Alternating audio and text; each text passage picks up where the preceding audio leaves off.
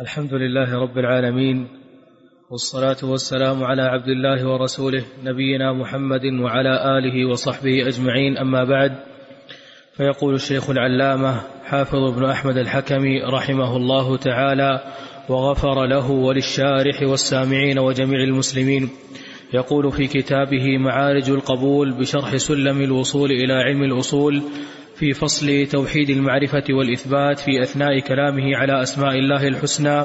قال واختلف العلماء في معنى قوله صلى الله عليه وسلم من أحصاها فقال البخاري وغيره من المحققين معناه حفظها وأن إحدى الروايتين مفسرة للأخرى نعم.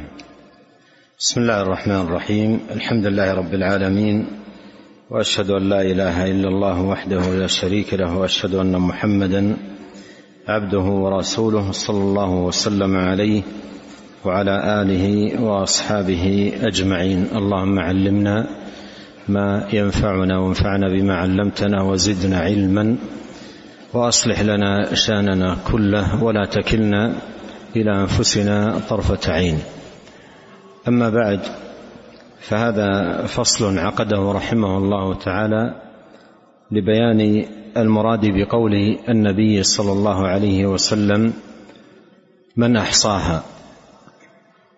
إن لله تسعة وتسعين اسما مئة إلا واحدا من أحصاها دخل الجنة.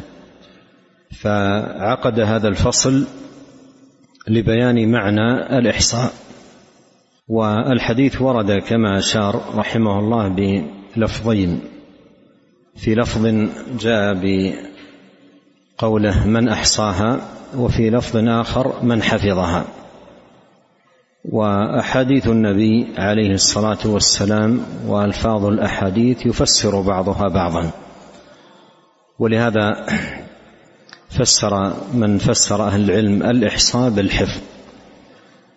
لكن ينبغي أن يعلم أن من قال من أئمة السلف رحمهم الله تعالى أن المراد بإحصاها أي حفظها ليس المراد حفظ حروفها مجردة ليس حفظ حروفها مجردة وإنما المراد بالحفظ بمعناها الأتم الأكمل الذي يستوعب حفظ الألفاظ وفهم المعاني وتحقيق العبودية التي تقتضيها هذه الأسماء. ولهذا أحسن ما قيل في إحصاء أسماء الله أو المراد بإحصاء أسماء الله أن ذلك يتناول أمورا ثلاثة حفظ ألفاظها والأمر الثاني فهم معانيها ومدلولاتها والأمر الثالث تحقيق ما تقتضيه هذه الأسماء من عبودية لله سبحانه وتعالى. ولهذا لا يكون حافظا للاسم حقا. من يحفظ مثلا أن من أسماء الله السميع ثم يتكلم بالقبيح من القول الذي لا يرضاه الله سبحانه وتعالى ولا يحبه من عباده. ما حفظ هذا الاسم. ولا يكون حافظا اسم الله التواب. من كان مقبلا على الذنوب مدبرا عن التوبة إلى الله سبحانه وتعالى والإنابة إليه جل في علاه. ولا يكون حافظا اسم الله تبارك وتعالى الرزاق. من كان معرضا عن ابتغاء الرزق من الله فابتغوا عند الله الرزق. وهكذا قل في جميع أسماء الله تبارك وتعالى فإن حفظها وإحصاءها يعنى به هذا أن يحفظ الاسم وأن يفهم المعنى والمدلول للاسم وأن تحقق العبودية التي يقتضيها كل اسم من أسماء الله. قد ذكر العلماء رحمهم الله تعالى أن كل اسم من أسماء الله تبارك وتعالى له عبودية. هي من موجبات الإيمان بذلك الاسم. نعم. قال رحمه الله وقال الخطابي رحمه الله يحتمل وجوها أحدها أن يعدها حتى يستوفيها بمعنى ألا يقتصر على بعضها. فيدعو الله بها كلها ويثني عليه بجميعها فيستوجب الموعود عليها من الثواب. نعم يعني لم يقتصر على مجرد العد الذي ذكره في أول الكلام حتى يستوفيها أي عدا. قال يعدها حتى يستوفيها أي التسعة والتسعين لأن الثواب مرتب على إحصاء تسعة وتسعين. فلا يقتصر على سبعين اسما أو ثمانين اسما وإنما يستوفي هذا العدد المعين المذكور في الحديث تسعة وتسعين اسما. ومع استيفاء العد للتسعة والتسعين يدعو الله بها يدعو الله بها ويثني عليه بجميعها فيستوجب الموعود عليه من الثواب أي بهذا الصنيع. لا بمجرد استيفاء العد لألفاظها بل بدعاء الله بها. والله سبحانه وتعالى يقول ولله الأسماء الحسنى فادعوه بها ويقول جل وعلا قل ادعوا الله أو ادعوا الرحمن أيما تدعو فله الأسماء الحسنى. وبين العلماء رحمهم الله أن قوله جل وعلا فادعوه بها يتناول دعاء العبادة ودعاء المسألة. دعاء العبادة الذي أشار إليه الخطابي بقوله ويثني عليه بجميعها ودعاء المسألة الذي أشار إليه بقوله فيدعو الله بها. نعم. وثانيها المراد بالإحصاء الإطاقة. والمعنى من أطاق القيام بحق هذه الأسماء والعمل بمقتضاها وهو أن يعتبر معانيها فيلزم نفسه بمواجبها فإذا قال الرزاق وثق بالرزق وكذا سائر الأسماء. نعم يعني لا يكون الإحصاء إلا بهذا. لا يكون الإحصاء إلا بما عبر عنه رحمه الله هنا بالإطاقة. يعني الإطاقة للقيام بحق هذه الأسماء لأن هذه الأسماء لها حقوق لها مقتضيات لها عبوديات. عبوديات يقتضيها إيمان العبد بهذه الأسماء يقتضيها إيمان العبد بهذه الأسماء. فمن لم يحقق عبوديات هذه الأسماء لا يكون محققا آه، الإحصاء لها. المطلوب في هذا الحديث المترتب عليه الثواب الذي هو دخول الجنة. نعم. ثالثها المراد بها الإحاطة بجميع معانيها وقيل أحصاها عمل بها. فإذا قال الحكيم سلم لجميع أوامره وأقداره وأنها جميعها على مقتضى الحكمة. وإذا قال القدوس استحضر كونه مقدسا منزها عن جميع النقائص واختاره أبو الوفاء بن عقيل. نعم وإذا آه، دققت تجد أن هذه الأقوال متقاربة متقاربة لأن كلها آه، فيها التأكيد على العمل والعبودية وتحقيق ما تقتضيه هذه الأسماء والعناية بحقوق هذه الأسماء العناية بالعبوديات التي تقتضيها هذه الأسماء. لا أن الم... لا أن المراد مجرد عد الألفاظ مجرد عد الألفاظ أو حفظ آه، الأسماء حفظا مجردا بل لا بد مع حفظها من فهمها ولا بد مع فهمها من تحقيق العبودية. والعمل بموجبات ومقتضيات هذه الأسماء. نعم. وقال ابن بطال رحمه الله طريق العمل بها أن ما كان يسوغ الاقتداء به كالرحيم والكريم فيمرن العبد نفسه على أن يصح له الاتصاف بها يعني فيما يقوم به وما كان يختص به نفسه كالجبار والعظيم فعلى العبد الإقرار بها والخضوع لها وعدم التحلي بصفة منها. وما كان فيه معنى الوعد يقف فيه عند الطمع والرغبة وما كان فيه معنى الوعيد يقف منه عند الخشية والرهبة. انتهى. هذا تفسير ببعض المقتضيات. هذا تفسير ببعض المقتضيات يعني قوله ما كان يسوق يسوق الاقتداء به. كالرحيم والكريم. فالله عز وجل رحيم يحب الرحماء كريم يحب أهل الكرم عفو يحب أهل العفو. فيحقق العبد هذا المعنى لينال محبة الله. وأحسنوا إن الله يحب المحسنين. فهو محسن يحب المحسنين يحب أهل الإحسان. عفو يحب أهل العفو كريم يحب الكرم وهكذا. فمن العبودية أن يحقق العبد هذا المقتضى لأسماء الله تبارك وتعالى. لكن اسمه الرحيم يتناول امرا أعظم من ذلك وهو أن يقبل العبد على الله لينال رحمة الله يلتمس رحمة الله يطلب رحمة الله يرجون رحمته ويخافون عذابه. نعم.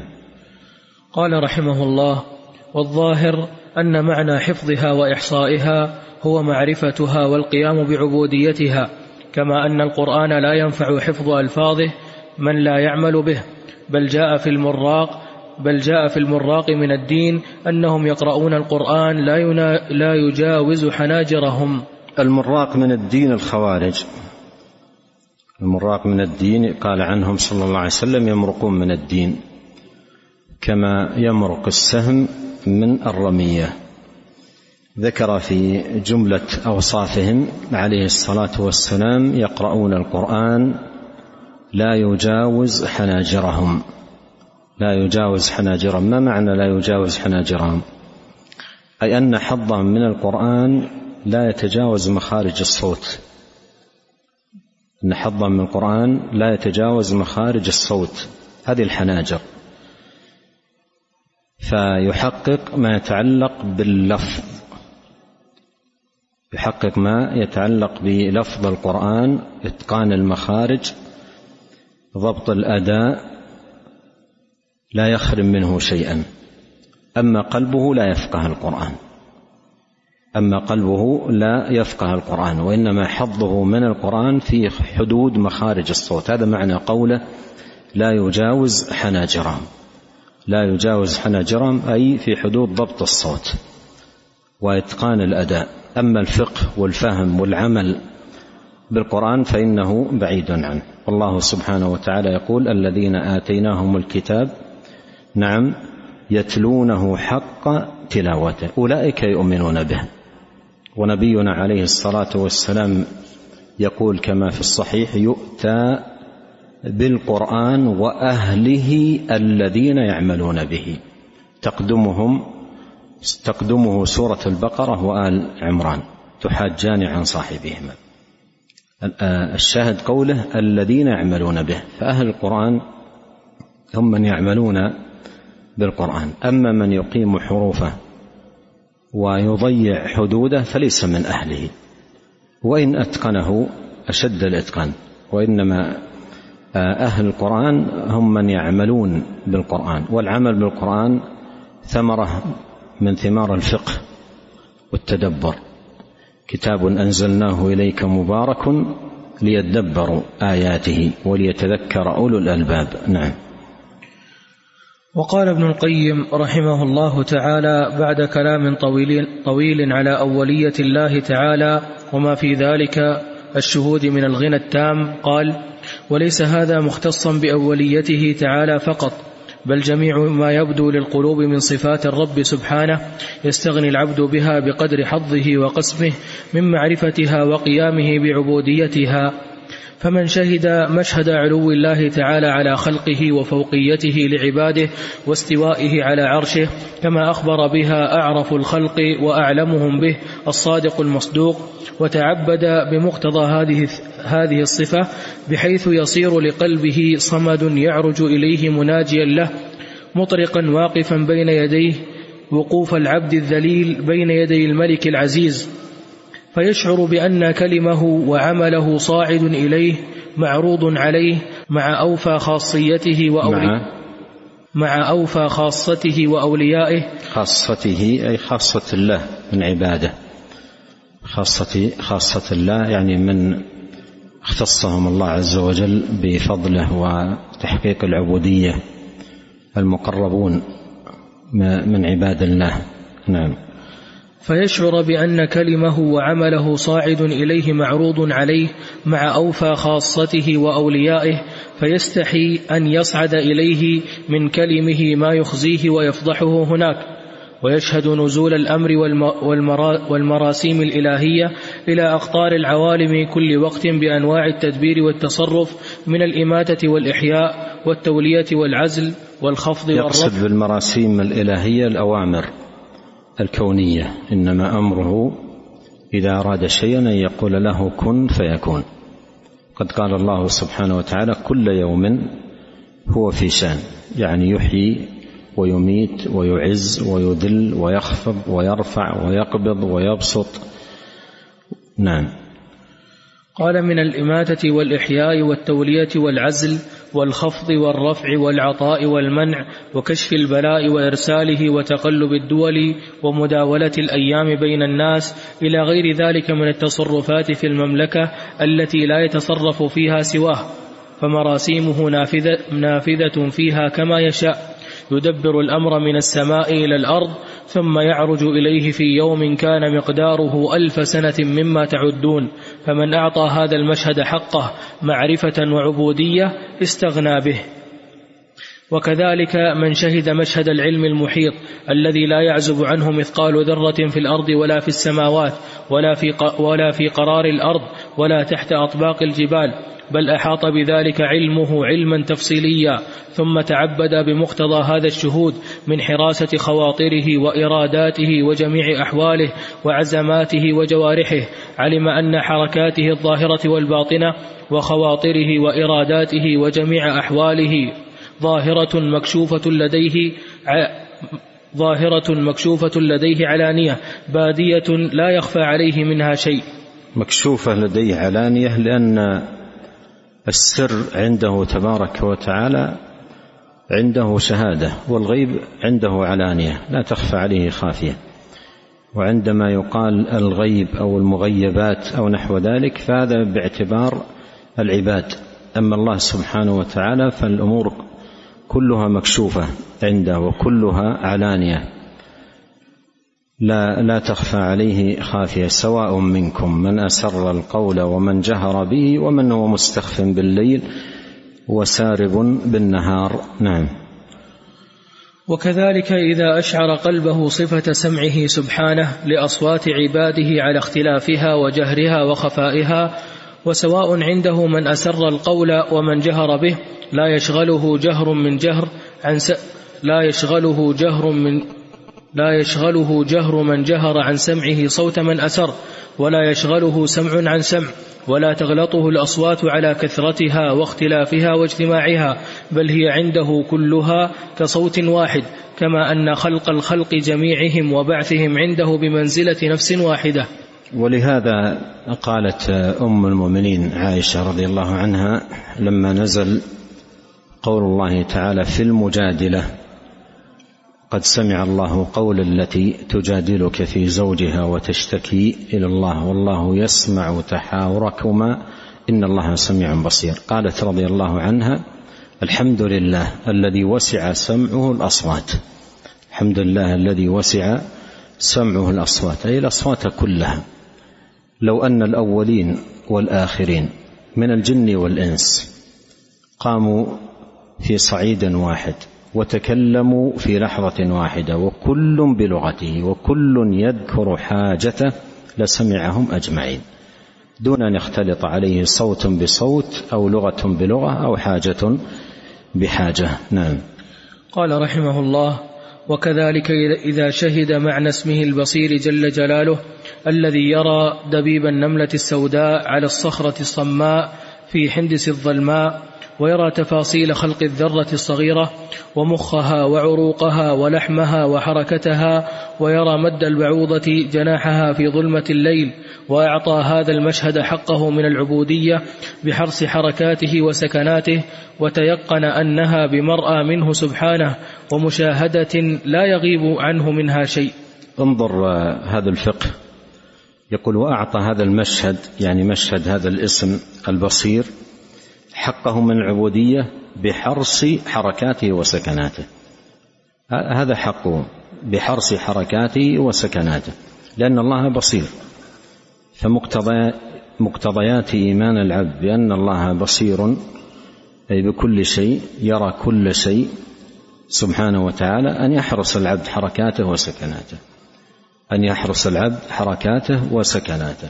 سبحان الله إذا كان آه الإنسان في مجلس لمجلس لرجل معظم له هيبة وله مكانة وله منزلة تجد الإنسان يحرص حركاته وهيئته وجلوسه وأدبه حتى لا تقع عليه العين وهو على خلاف الأدب.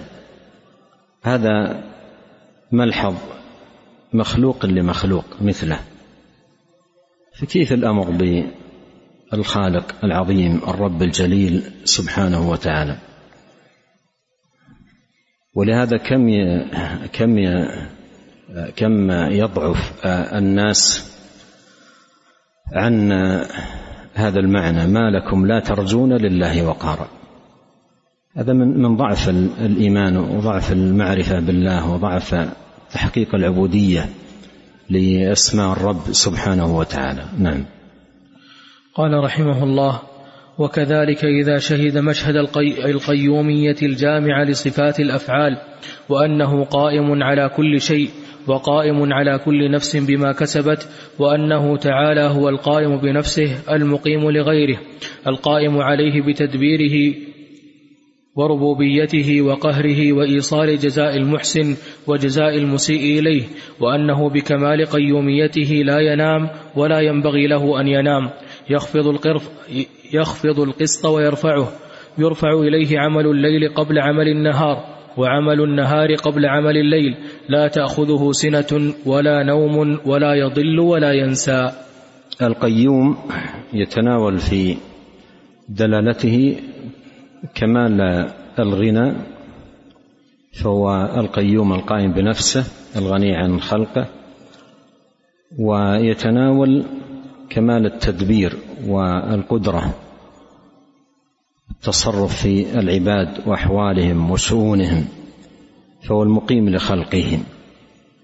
أفمن هو قائم على كل نفس بما كسبت ومن آياته أن تقوم السماء والأرض بأمره. نعم. قال رحمه الله وهذا المشهد من أرفع مشاهد العارفين وهو مشهد الربوبية وأعلى منه مشهد الإلهية الذي هو مشهد الرسل وأتباعهم الحنفاء وهو شهادة أن لا إله إلا الله وأن إلهية ما سواه باطل ومحال كما أن ربوبية ما سواه كذلك فلا أحد سواه يستحق أن يؤله ويعبد ويصلى له ويسجد. أن يؤله. فلا أحد سواه يستحق أن يؤله ويعبد ويصلى له ويسجد ويستحق ويستحق نهاية الحب مع نهاية الذل لكمال أسمائه وصفاته وأفعاله فهو المطاع وحده على الحقيقة والمألوه وحده وله الحكم فكل عبودية لغيره باطلة وعناء وضلال وكل محبة لغيره عذاب لصاحبها وكل غنى بغيره فقر وفاقة وكل عز بغيره ذل وصغار وكل تكثر بغيره, بغيره قلة وذلة.